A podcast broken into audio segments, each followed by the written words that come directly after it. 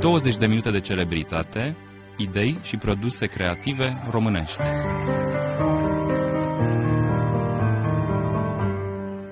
Bun găsit la ediție de decembrie 2018 cu invitata Oana Marinache, cunoscută ca cercetător științific, cu preocupări uh, mai ales în zona uh, istoriei arhitecturii, motiv pentru care suntem aici, un proiect pe care îl are în plină derulare, locuri ale memoriei Marelui Război, uh, desigur atât memoria Marelui Război cât și a centenarului Marii Unite. Comemorând. Comemorând. Mai ales după ce a trecut prin, îmi place asta, cu reședințele familiilor B and B and B, adică Bibescu, Basarab, Brâncoveanu, superb. Spune-ne, Oana, cum arată aceste locuri ale memoriei Marelui Război? Am încercat o abordare nouă. Noi de obicei pornim pe urmele unor arhitecți bucureșteni de origine străină sau români, însă de data aceasta, pe baza cercetărilor întreprinse în arhive, ne-am axat mai mult pe casele unor personalități care sigur că și-au adus aportul fie în contextul primului război mondial, sunt ofițere armatei române, sau în unele cazuri chiar și politicieni sau figuri marcante ale lumii românești de acum 100 de ani.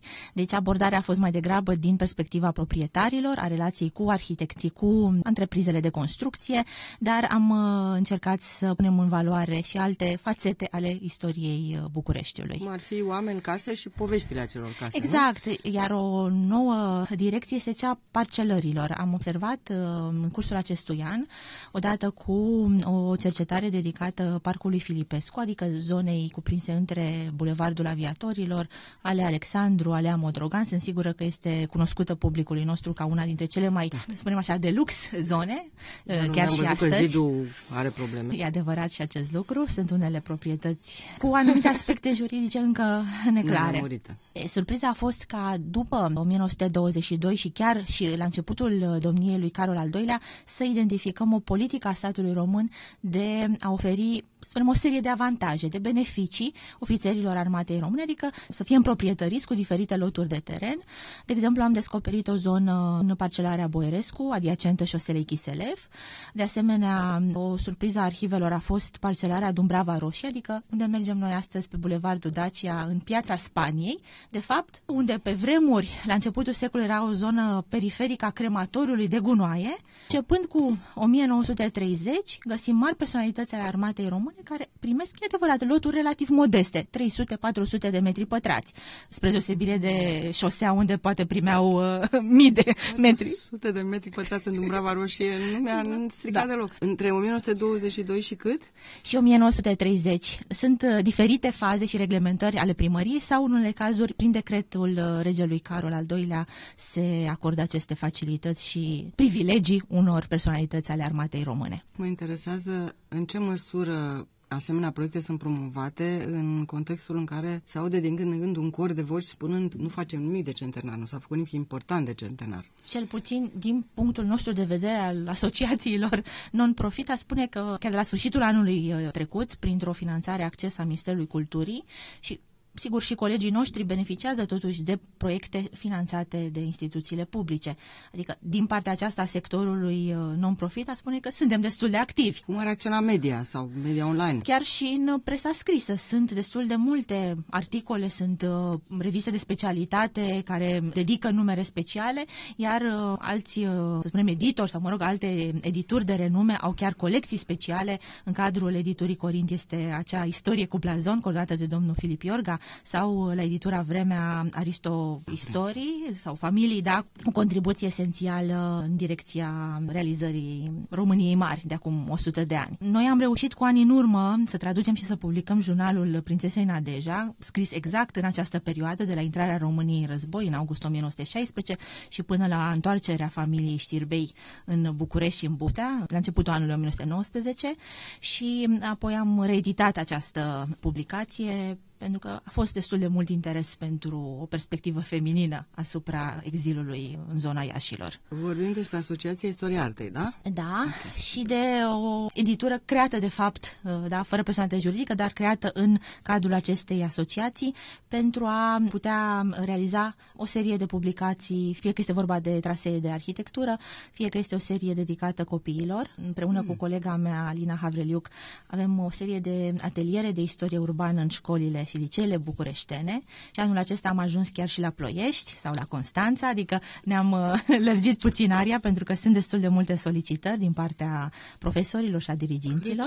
Da, și sigur totul se desfășoară în regim de voluntariat sau în cadrul anumitor proiecte culturale, cum a fost cele dedicate centenarului României Mari. Și de asemenea este colecția dedicată familiilor boierești, o mai uh, remarcați dumneavoastră la început că în ultimii ani eu um, m-am axat mai mult pe înțelegerea familiilor domnitoare sau a familiilor din secolul al XIX, așa modului în care își construiesc sau își gestionează de fapt marile proprietăți funciare din afara orașelor. Asta pornind de la un doctorat. Pornind de la o lucrare de licență, coordonată de doamna Ioana Beldiman uh, cu personalitatea lui Barbu Știrbei, a domnitorului uh, de la mijlocul secolului al XIX și sigur că apoi am urmat uh, firul poveștii generațiilor următoare, care fiecare într-un fel sau altul și aduce o contribuție remarcabilă în domeniul arhitecturii, în domeniul grădinăritului chiar. Ioana Beldiman însăși fiind o reprezentantă da. a unei familii ilustre. Într-adevăr. Poate rămânem un pic pe această zonă a numelor de arhitecți care și-au dus contribuția, iată, la dezvoltarea până la urmă a acestei arhitecturi din perioada la care facem referire. Poate ne faci câteva opriri la câteva nume interesante pe care ați reușit să le redescoperiți în acest context. Sigur că da. Una dintre cele mai importante figuri este cea a lui Petre Antonescu. De altfel, există două lucrări monografice din timpul vieții sale, dar sigur că de-a lungul timpului am putut să, să scoatem scoatem la iveală și alte contribuții sau, mă rog, lucrări ale dânsului. În primul rând, numele lui Petre Antonescu se leagă de reședințele oamenilor politici din familia Brătianu și lui datorăm cele două versiuni ale Arcului de Triumf, cea de la momentul încoronării, 1921-22, care de fapt a fost mai mult o lucrare temporară, Temporar, înlocuită de cea pe care o vedem și astăzi, care datează din 35-36. Și acele Însă, arce pe care le-au da, făcut peste calea acelea Victoriei, au fost o lucrare a domnului arhitect arhitect uh, Constantin Nănescu, o lucrare temporară, vegetație, lemn, care sigur că s-a deteriorat probabil la prima ploaie sau după primele intemperii din decembrie 1918. Însă am avut um, surpriza să identificăm o serie de arhitecți de origine română. Pe de o parte, dânsii merg, se rolează voluntar sau, mă rog, da, de pe băncile facultății de arhitectură, se înrolează în armata română, contribuie la efortul de susținere a frontului, deci, în general, realizează construcții auxiliare și apoi, după primul război mondial, sunt uh, cei care propagă stilul uh, neoromânesc. Fie că la buseseră profesor pe uh, Mincul, mai prinseseră în viață între 1910-1912, fie că pur și simplu doresc probabil să-și aducă și ei contribuția și creează, da, pun umărul la crearea stilului normesc sau răspândirea stilului normesc în perioada interbelică, imediat după sfârșitul războiului. Și aș aminti numele lui Gheorghe Simota, lui Arghir Culină, sunt nume care astăzi uh, sunt recuperate, să spunem, și printr-o serie de publicații de memorialistică, dar și de expoziții cu sprijinul Ordinului Arhitecților și Uniunii Arhitecților din, uh, din România. Ce alți arhitecți de alte origini? Pentru că știm că a studiat uh, chiar și acest multiculturalism al, al epocii și, și ați, ați găsit în cercetările pe care le întreprindeți foarte multe contribuții uh, interesante. Așa este. În perioada interbelică găsim cu precădere nume române sau de arhitecți care deja, să spunem, proveneau dintr-o familie mixtă, adică aveau măcar un părinte român. E cazul arhitectului de origine franceză Ernest Dono sau al arhitectului de origine elvețian uh, Roger Bolomei. Figuri importante atât în București, dar uh, Bolomei ajunge chiar arhitect șef al orașului Piatra Neamț, oraș în care se și născuse.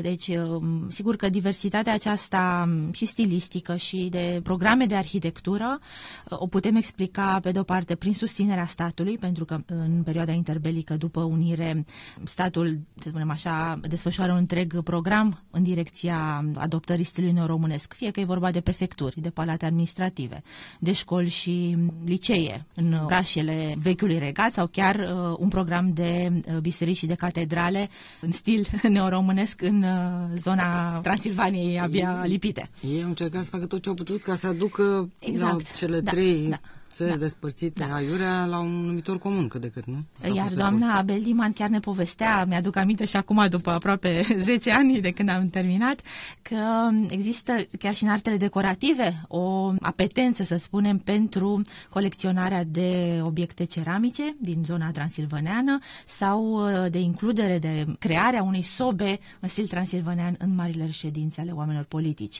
cumva mesajul este clar, e de a include sau de, de a avea și din punctul de vedere al esteticului sau al, mă rog, funcționalității, un element care Ce? să ne trimită cu gândul la provincia Noua Lipită. Deci erau oameni care aveau un proiect de țară, exact, și îl aplicau în toate domeniile, cum da. e și normal, da. nu? Ați menționat și arhitectura peisagistică sau uh, de grădină, adică știu că aveți o contribuție interesantă și pe aceste zone de cercetare. Avem o mare personalitate din lumea Imperiului Austro-Ungar, la sfârșitul secolului al XIX-lea. Este vorba de Wilhelm Knechtel, arhitect peisagist care lucrează pentru Maximilian, fratele lui Franz Josef, Ajunge chiar în Mexic, în campania care va pune capăt, din păcate, și vieții împăratului și apoi se pare că prin intermediul prințului George Știrbei, fiul domnitorului Gheorghe Știrbei, ajunge la București. Va ajunge, de fapt, nu numai uh, să lucreze pentru marile figuri ale boierimii noastre, ci va fi arhitectul peisagist sau, mă rog, specialistul în grădine publice ale Bucureștiului și al familiei regale. Iar la cumpăna cu secolul al XX-lea, practic din preajma primului război mondial, mondial, se ridică o altă figură um, importantă, este vorba de Fritz Rephun, care um, e activ cam până pe la al doilea, în perioada celui de-al doilea război mondial. Uh, lui datorăm, de fapt, remodelarea spațiilor publice, grădina Cismigiu, așa cum o cunoaștem noi astăzi. Da, este inițial făcută de un vienez, parcă, nu? De un arhitect, uh, Friedrich Mayer, venit de la Viena, e adevărat, dar el de origine germană și care, din păcate, răpus la um, o vârstă, abia făcuse 30 de ani, la o vârstă totuși mică pentru, chiar și pentru secolul al XIX-lea, este răpus uh, de o răceală de o pneumonie și moare în 1852. Dar uh, figura lui uh, Fritz Rephun sper să fie să așa, descoperită sau, mă rog, uh, reconsiderată. Repusă în valoare. Exact, repusă în valoare pentru că um, îi datorăm destul de multe lucrări de înfrumusețare a Bucureștiului. Oana Marinache. O perspectivă și asupra laturii de publicații pe care le realizați, pentru că toate aceste proiecte în cadrul cărora cercetați uh, nume de arhitecți și lucrări și, iată, locuri ale memoriei, uh, declinați și cu conferințe și cu workshop-uri, cu ateliere pentru tineri, ateliere, dar și cu da. publicații care rămân pentru informarea generală asupra acestor nume importante, poate unele dintre ele uitate pe parcursul acestei sute de ani împreună cu colegii mei cu pregătire cu graficianul și fotograful Cristian Gache, am considerat că încă trebuie să investim în, în publicații tipărite, adică ne bucurăm de un album de artă, de un album de istorie arhitecturii în format tipărit. Aș începe cu prima colecție pe care am dezvoltat-o în 2013, cea a memorialisticii. Am amintit de jurnalul prințesei Nadeja Știrbei, dar am continuat cu memoriile Elizei Brătianu, soție a două mari figuri ale politicii, în prima căsătorie soția lui Ion Marghiloman, apoi devine soția lui Ionel Brătianu, iar um, în 2017, um, cu sprijinul Administrației Fondului Cultural Național, am realizat o colecție dedicată um, primului război mondial, în care doamna Alina Pavelescu, director al Arhivelor Naționale, ne-a sprijinit cu traducerea scrisorilor de pe front ale aviatorului și automobilistului George Valentin Bibescu din nou o fațetă necunoscută a acestui Sigur. principe, poate răsfățat, poate deligrat de soția sa, Marta Bibescu, Cum dar... Toată lumea vorbește despre ea, în primul rând. Da, dar surpriza a fost să găsim și aspecte legate de contribuția sa de pe front, despre toate deznădejdile și, sigur... Da, și creat niște aerodrumuri, cred că, în anumite locuri. A avut o contribuție fondat, esențială, într-adevăr, a sprijinit uh, efortul și din spatele frontului și din scrisorile sale răzbate, de fapt, grija pentru starea țării, pentru starea țăranilor de pe moșile sale, adică cumva o fațetă necunoscută a acestei personalități a aviației uh, române.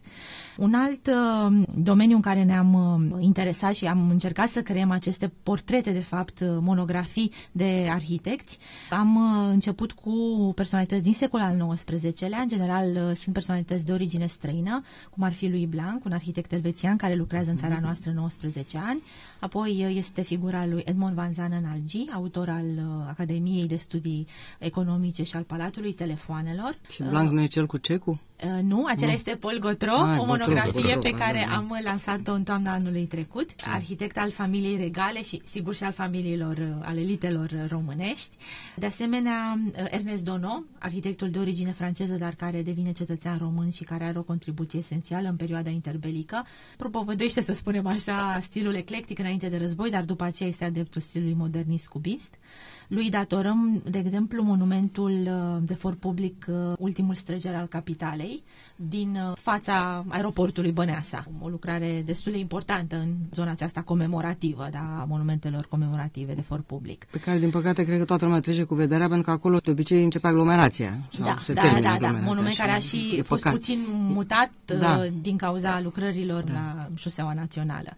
Dar sigur că este restaurat și repus în da. valoare, da. amintind bătălia care va duce, din păcate, la ocuparea Bucureștiului în toamna lui 1916. De asemenea, sunt două figure ale secolului al XIX-lea, un arhitect venit din spațiul austro-ungar, Carol Beniș, autor al uh, proiectului Bisericii Domnița Bălașa, da, o lucrare destul de importantă din nou în București, și de asemenea o surpriză a cercetării de arhivă, arhitectul uh, român, provenind dintr-o familie mixtă, italo-rusă, este vorba de Gaetan Bureli, lui datorăm casa din uh, strada Artur Verona, colț cu Pitar Moș, casă pe care la bătrânețe e nevoit să o vândă, de fapt la 1890, arhitectului Ion Mincu. Noi o mhm. cunoaștem mai degrabă sub numele celui de-al doilea proprietar Sigur. și ca sediu al Ordinului Arhitecților din și, România. Și arată a, a stil Mincu, așa. Da, da, aș da aș fi jurat, Mincu da. nu face decât să-și uh, remodeleze fațadele, să-și imprime inițialele sale și ale soției, de aceea avem IE M, pentru că pe soția sa o chema Eliza, deci avem Ion și Eliza Mincu